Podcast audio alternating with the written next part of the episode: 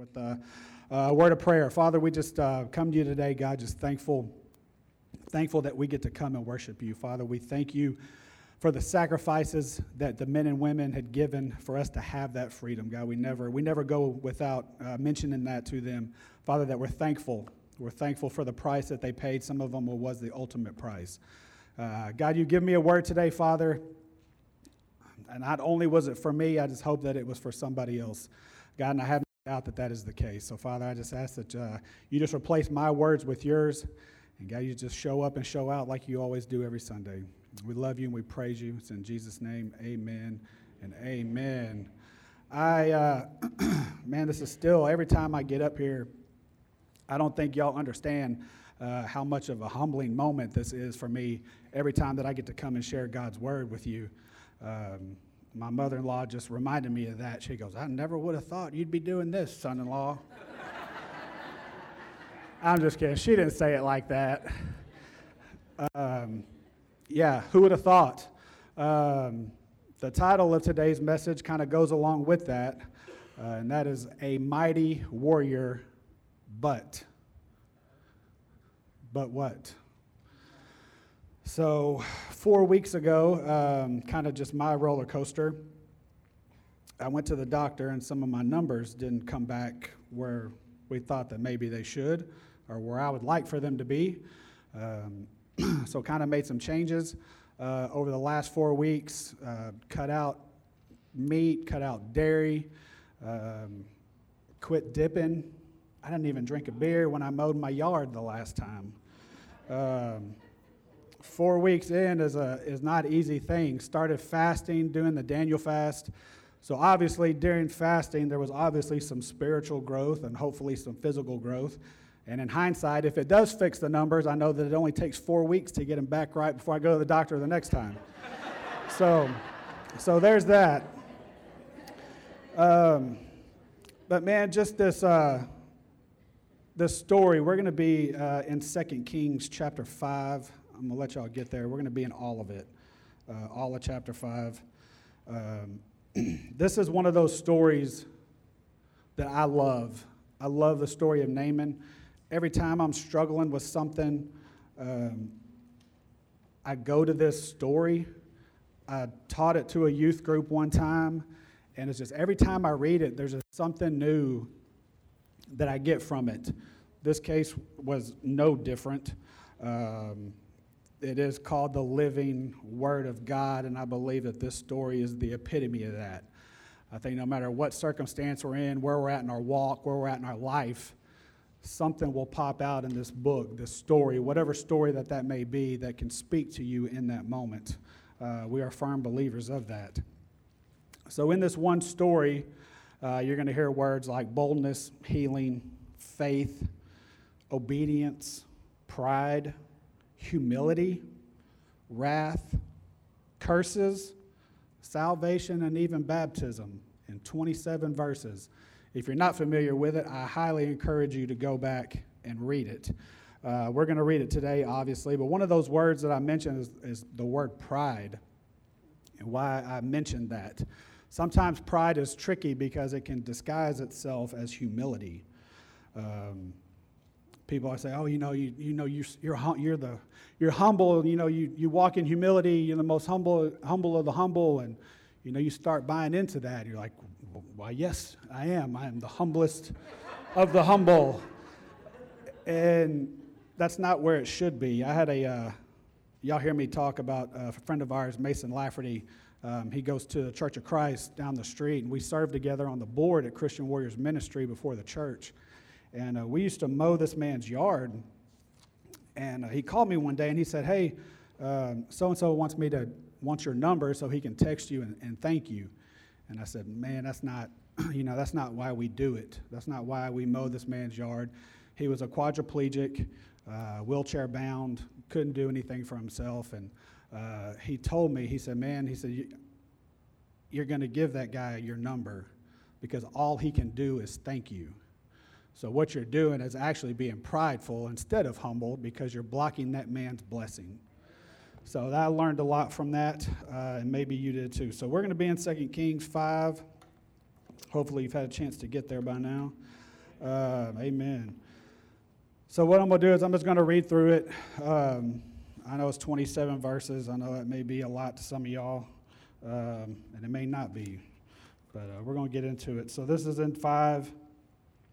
Says, The king of Aram had great admiration for Naaman, the commander of his arm, army, because through him the Lord had given Aram great victories. Though Naaman was a mighty warrior, but, there's the but, he suffered from leprosy. At this time, Aramean raiders had invaded the land of Israel, and among their captives was a young girl who had been given to Naaman's wife as a maid. One day the girl said to her mistress, I wish my master would go to see the prophet in Samaria. He would heal him of his leprosy. So Naaman told the king what the young girl from Israel had said Go and visit the prophet. The king of Aram told him, I will send a letter of introduction for you to take to the king of Israel.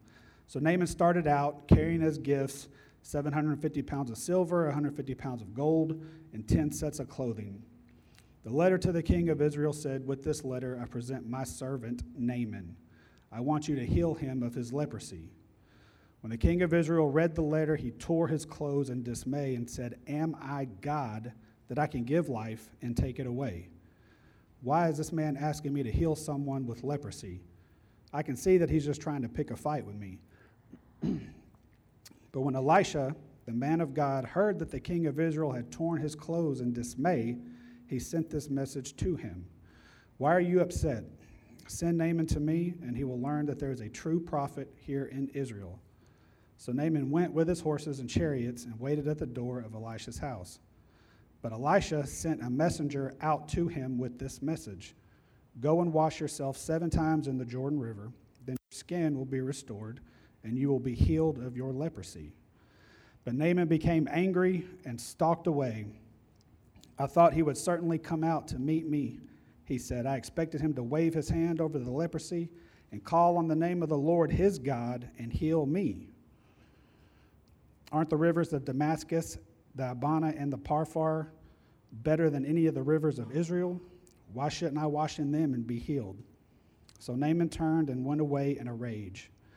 But his officers tried to reason with him, said, Sir, if the prophet had told you to do something very difficult, wouldn't you have done it?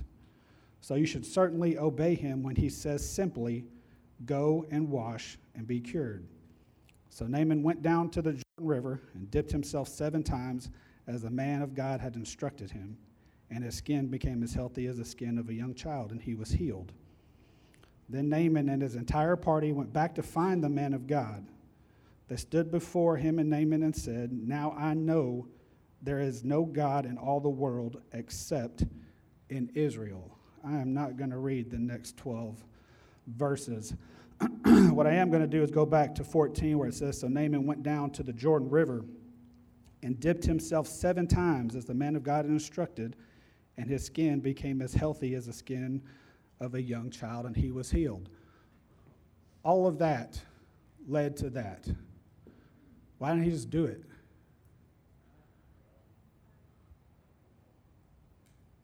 What? Say it louder.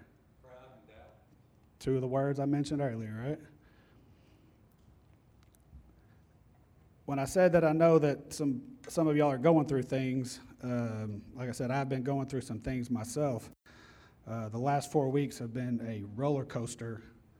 Luckily, this was one of those situations where I felt God had prepared me for a situation as something that He was going to eventually ask me to do.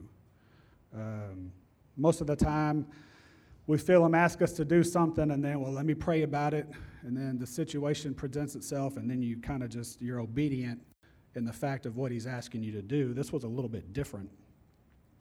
Uh, I put my hand up for a new position at work, and this was about two weeks into the four weeks, uh, kind of just the roller coaster up and downs that we were going through.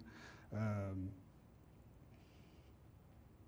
the but is something that I always go back and look at. You know, I used to always say to myself, you know, you know Bojo, yeah, he's a good guy, but he's got demons. You know Bojo? Yeah, I do. He's a good guy, but maybe he drank a little too much. You know Bojo? Yeah, I do. He's a good guy, but even if you were to ask somebody yesterday, hey, you know that guy Bo? Yeah, I do. He's a good guy, but there's always the but. There's always something that's going to identify you other than what God has already called you to be. so when He's asking you to do something, do not let the opinion of others, what somebody else says, what somebody thinks, more importantly, what you think of yourself, get in the way of what God's trying to get you to do. so, like I said, four weeks go by. We know we're struggling. Things are going up and down. I felt myself walk in God's favor and get kicked in the teeth by Satan just as much. Um, in case you haven't noticed, the people that stand in front of you in this pulpit, we're, we're real. We're humans. We struggle just like y'all do. We got rough times, bad times, good times, families, friends, careers, church. Y'all got a lot of problems too.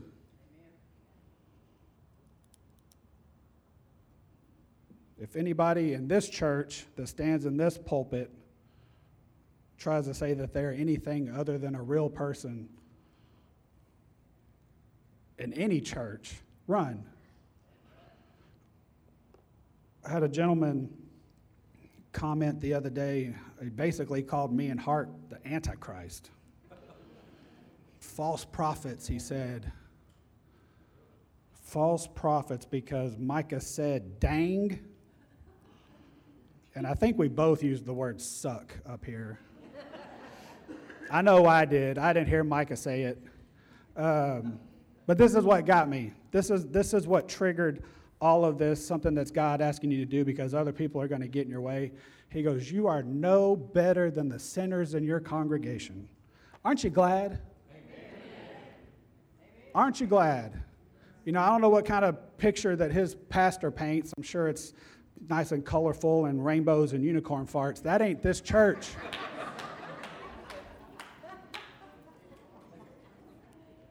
Aren't you glad you got a leadership team that is humble enough to say, I know I need Jesus as much on my best day as I do on my worst. Amen. Enough to love on you and comfort you, pray for you even when we're struggling, to show you that Jesus is the only way in a world that does suck. It sucks without Jesus. And I think that was the point that Micah was trying to make. Uh, there's always going to be naysayers. Our job is to, let, to introduce you to Jesus to have that encounter with Him, His grace and His love and His mercy. And if I can sum up the gospel any shorter than that, y'all let me know and I'll do it next time I preach. Um, but I'm going to break down some of these, uh, some of these verses. Uh, in, in verse 1, where he's talking about the but, you know, Naaman was this uh, great commander, great victories, but he had leprosy. So that is the modern day HIV virus back then. Uh, lepers were outcast, secluded. It was very highly contagious. Um, so I asked him, you know, I always ask myself the question, why him? Usually, when I ask that question, why him, it turns around to why me. Um, most of you have heard me say that the biggest fear that I had uh, when I did change my life is that somebody that I did know from 20 years ago would walk through that back door and go, what kind of church is this when he's standing up there? And now they go, man, what kind of church is this when somebody like him is standing up there? Because it's not me. Everything that I've gone through, everything I've done, is because at some point in my life, God knew that I was going to obey. I was going to be obedient to him and his calling on my life. That's the end of it. That's why somebody like me with a past that I have can stand up here and tell you about God's word. Because my past is no different than yours. So in verse 2, it says at this time the Aramean raiders they invaded the land of Israel and they capped they uh, held this young girl captive. Um, so I want you to see something about this young girl and her faith. So, what she says is in verse 3, it says, One day the girl said to her mistress, I wish my master would go to see the prophet in Samaria, he would heal him of his leprosy. So she is professing her faith. It says, So Naaman told the king what the young girl had said, and they said, Go and visit the prophet. And he talks about the letter that he was going to send. Um, there again, he's already starting to obey. You know, when you hear something about this prophet and God, uh, this prophet healing people, um, it was a big step for him. He was a pagan. That's a big step for him in obedience to go and try to see what this prophet was going to say. So we're going to jump down to verse 7. It says, When the king of Israel read the letter, he tore his clothes in dismay. So, religious uh, obligation among Jews to tear one's clothing is a sign of grief or horror and outrage over blasphemy. So, here we see the king, he does it uh, because he's been asked to perform something which only God can do. He knows that. So, in his eyes, that's, uh, you know, it's such an outlandish request. Even he says um, at the end of seven, he's just trying to pick a fight with me. So that is such an outlandish request to ask him to do these things that he thinks he's trying to start a fight with him. So in verse 8, it says, When Elisha, the man of God, heard the king of Israel had torn his clothes, he sent this message to him. So even Elisha knew that the tearing of his clothes, that is a very, that's a significant, uh, that's a significant event. Elisha knows this. So Naaman went to his horses and chariots and waited at the door of Elisha's house. And then in verse 10, I want you to watch this. But Elisha sent a messenger.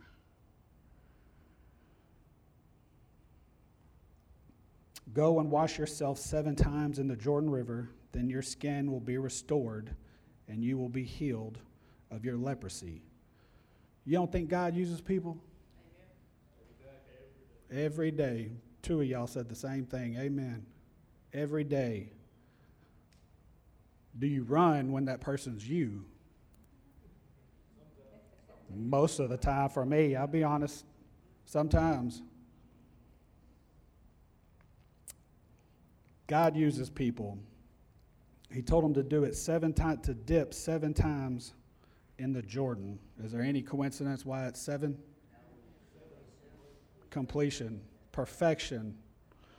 I think here this is even talking about baptism. He knows that he's fixing to have to dip himself. So in verse, we go on to 11. It said, And Naaman became very angry, stalked away. I thought he would certainly come out to meet me. I expected him to wave his hand over the leprosy and call on the name of the Lord his God and heal me. He wanted him to call on his God to heal him. He wanted him to wave his hand over it and make it disappear, just like we think God is the just this magician that just waves his hand over things and makes it disappear. Now he can. But what do we do? God, if you'll do this just one more time, I'll start going to church. God, if you do this just one more time. And he does it. And the next time it happens, God, if you do this just one more time, I promise this time I'm for real and he does it. This is where we get into our, we want things the way we want them. We want them on our time. Verse 12 says, Aren't the rivers of Damascus, the Abana, and the Pharpar better than any of the rivers of Israel? Why shouldn't I wash in them and be healed? So Naaman turned away and went in a rage. we want things done now. I mean, we live in an age. Siri, hey Siri, who's the 12th president of the United States? From thoughtco.com, Zachary Taylor. Anybody know that? Me neither. Was the 12th president of the United All right, that's enough. we want it now. I mean, Amazon's got two day shipping, next day shipping. They're shipping stuff with drones. Uh, don't get me wrong, we got a grocery order at Walmart getting pulled right now. so don't think that we don't take that's right. So don't think we don't take advantage of it, but man, let God work. Let God work in His timing. His timing is perfect, and you are just a mess, and you're just going to get in the way. Uh, Matthew 4, go to that first slide, Nick. Matthew 4 and 19, it says, Jesus called out to them. Okay, so they're fishing, they've been fishing all night. They see Jesus in red, Come follow me, and I will show you how to fish for people. And they left their nets when? At once. Again, with our timing, how many would you have been? Oh, man, let me let me go. Let me go tell my wife bye. Well, I know some of y'all would have just jumped in anyway without telling her. let me go tell my kids. Let me tell my mom. Let me tell my dad. Let me at once. They knew who he was. There's some of you, uh, don't get me wrong, I love y'all, but there's some of y'all would argue. If Jesus walked in that back door right now, y'all'd argue with him.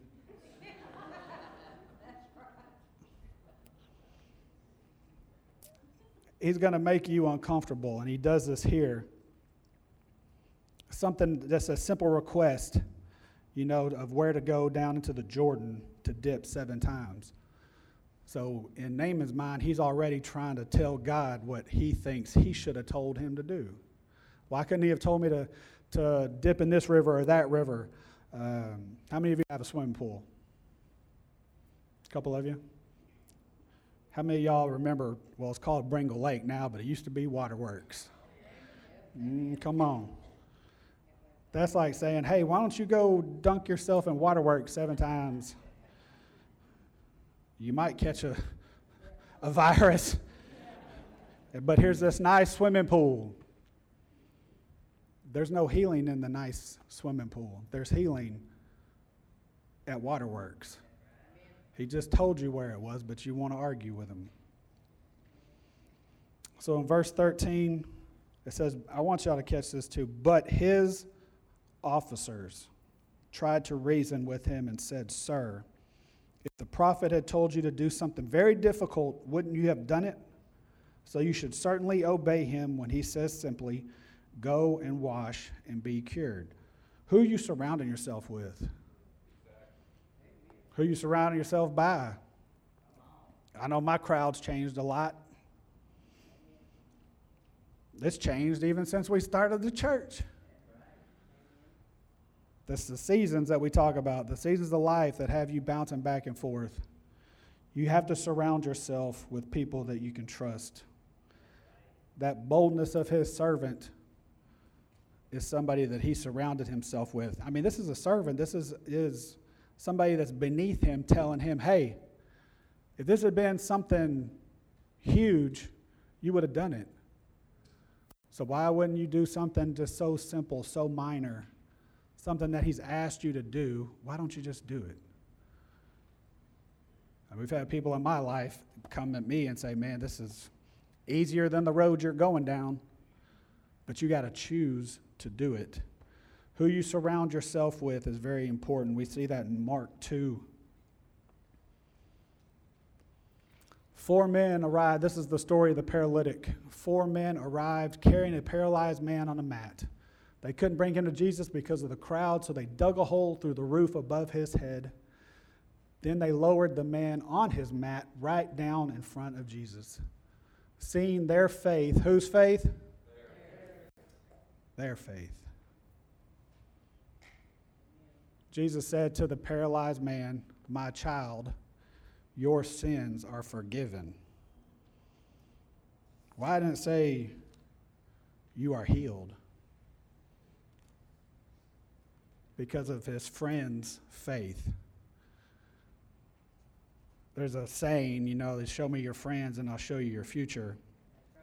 That's very that's a bold and a very impactful statement. But it does, it means a lot. Um, especially when you grow up and the people that I surrounded myself with, I'll be honest, they're not the people that I want surrounding my 16 year old daughter or my eight year old daughter that's coming up behind her. And um, I think that's a fault of my own trying to raise her. And I've had to tell her this is because I'm sorry, anybody that walks through our door, I don't trust them a bit. I don't. I trust her, but I don't trust the boys or the girls that she brings over because I was that guy. I was that guy that walked in, hey, Mr. and Mrs. Morris, how you doing? Yeah, me and Kinley were just going to go out and hang out, and went and did whatever we wanted to do. Of course, that was before we could track every move, and which, uh, but that's no fault of hers. That's my fault, and that's not fair to her friends. Um, but I'm sorry, it's just the way it's going to be. Life ain't fair. um, you know, and I, we tell our kids about things going on. We don't want them to grow up in a bubble. Um, but like Will Harris said earlier, I mean, this church, uh, not even this church, you know, if you just took the walls off, this is the church, the community, the love, the just the praying over everybody, that relationship that we've built inside these four walls that we carry outside. That's the church. So having those like-minded people in your corner, guys, that's it's imperative. I don't know any other way. Uh, I've actually told this to uh, Tristan and Bryce. You know, when we see friends of theirs, Matt and Kennedy, I don't think they're here. Y'all need to get. They ain't been here in a couple weeks. Y'all need to get on them, by the way. Um, I remember leaning over to Matt and just told, telling him how thankful he should be. I mean, Tiff and I were in our 40s before we met friends like they have in Tristan and Bryce. Um, and speaking of Tristan and Bryce and Kyle and Taylor, those are our youth pastors. So if you have youth age kids, there's your plug for youth. Y'all bring them on Wednesday night at 7 o'clock. We have Bible study in here also. Uh, but I just wanted to throw that in there those people that have befriended a, an older couple are the ones that are teaching. My daughter's one of them. Um, I can tell her a hundred times one thing, and all Bryce has to do or Taylor has to do is say something once, and it's written down on in ink. Um, have those people in your life that you can depend on. So in 14, it says, So Naaman went down to the Jordan River and dipped himself seven times as the man of God instructed him to do. So he finally does it. He finally swallows his pride, he finally humbles himself, and he goes and he does it. And what happens? Exactly what he was told would happen. His skin became as healthy as the skin of a young child, and he was healed. So now what happens? Verse 15 Then Naaman and his entire party went back to find the man of God. They stood before him, and Naaman said, Now I know there is no God in all the world except in Israel. That's salvation. That is his salvation in that moment. Sometimes it takes a, a true encounter with God for some of us to finally just say, all right, that's enough. I've had enough. Whatever I'm doing is not the right way. Some of us are hard headed. I was that way. Um, until I had that encounter with Christ Himself, I always knew that there was some, somebody else, that there was a God. Uh, I think it takes that personal, again, it's a personal relationship. We say that all the time. Once you have that encounter, now you have a choice. Every day when you get up, you got a chance and a choice. Donald told us that, didn't he, Tim? Choose wisely. Choose wisely. So we didn't read the rest of it. But What happens is, is uh, so one of Elisha's servants named Gehazi uh, becomes very greedful. Pride creeps in again. Um, and at the end of chapter, let's see, or verse 17, uh, Naaman asked him, he said if he could load two mules with the earth from this place and take it back home. So back then, pagans believed that a god could only be worshiped on native soil. Now, why, I don't know. I didn't do a whole lot of digging into that. Um, but when I talked about getting in the way, saying, you know, I, you know, I'm a good person, but every once in a while you have to swallow your pride Swallow your pride. Do what God's asking you to do. True humility is when you only concentrate on making God happy. There's another having quotes. I don't know if it will say. I don't know if Micah said this or not. It's it's pretty smart. It doesn't sound like something he would say. Um, so true humility is when you know you had nothing to do when the outcome. True humility begins when you come to the realization you had no influence on the outcome of a situation. Uh, like I said, I know some of us are going through some things because of the community we share with each other. Um, I'll kind of just talk briefly about my situation. A couple weeks ago, uh, I was working, and one of the women in our office, I work with a bunch of women, y'all. Um, we don't have to ask what's going on, we get voluntold information on the regular. And something came up, and this lady said something to me that, this, that she had been asked to do something. And so what happened is, is our safety coordinator was leaving, which was going to create a hole for another woman to take that position. And they were looking for somebody else to fill her spot. And so I hear about this, and I'm like, now, wait a dang minute now. What about, I was like, what about me? I didn't feel slighted. I didn't feel jaded. I probably was going to if I didn't get asked. But then I thought about it. What if they don't know? So I saw the safety director in the office and I said, Hey, man. I said, So you just going to leave like that? She goes, Yeah. I said, Well, why didn't I get asked to go over and dispatch on the other side? She goes, Because you don't want to dispatch on the other side. You wouldn't make it over there. And I said, That's fine. I know that. I said, I want your job. And she said, Wow, never thought of it that way. So that was on a Tuesday or a Wednesday. Thursday comes around. Daryl's not here, is he? He's not here. He's not having a good day. I could already tell when he walked in the office. Uh, my bosses go to church here, just in case y'all know that. That's not why I got the job, though. it may have had a little something to do with it. Um, boss comes in. I could tell he's having a bad day, and I walk into his office. I said, "Boss, can I have a word?" He said, "Yeah. What's on your mind?" And so I shut the door, and I told him the same thing I told y'all. I said, "You know, I don't ask about what's going on around here." So we get told some some things. Um, I said, "But if this is in fact true, I was like, you know, I'd like to throw my rope in the ring." And uh, he was like, "All right, yeah, never would never would have guessed." And I said, Well, I'm a firm believer that if I don't tell you, you'll never know. I said, So now you know. So I threw my rope in the ring and I ended up catching the bull. And uh, last Monday, uh, I started training to be the new director of safety at Livingston Trucking here in Texarkana.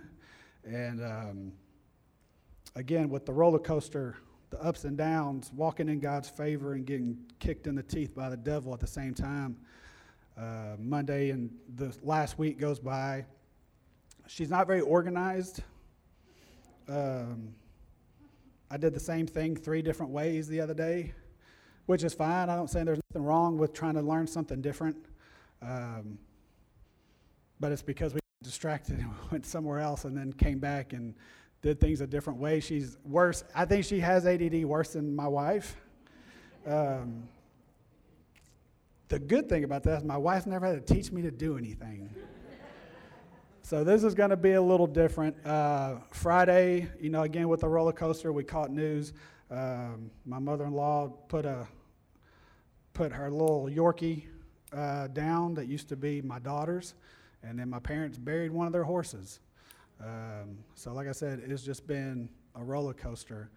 So back to being real pastors with real problems, and to get a comment from somebody that uh, doesn't go to church here, probably doesn't even watch online. He saw some probably seven second clip it that Kyle put on there, and they want to say, You're no better than the sinners in your congregation. And I say, Amen to that.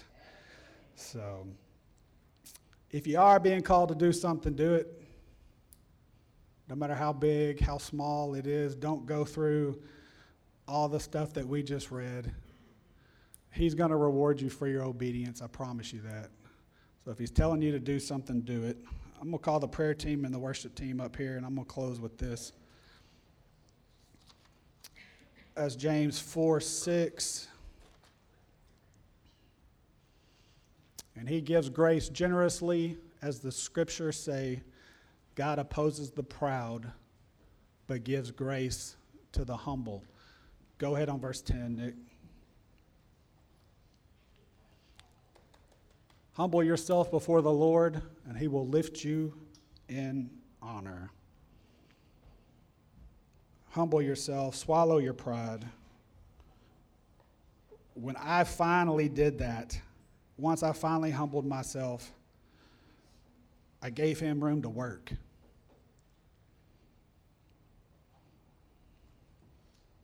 I could literally feel him moving in my life. So much, in fact, to where the greatest compliment my wife has ever given me was, I can see God working in your life. And that was very a profound statement. So the more the more that I felt him moving, the more I began to pray. The more I prayed, the more he moved. The more he moved, the more I gave him. And the more I gave him, the more he took.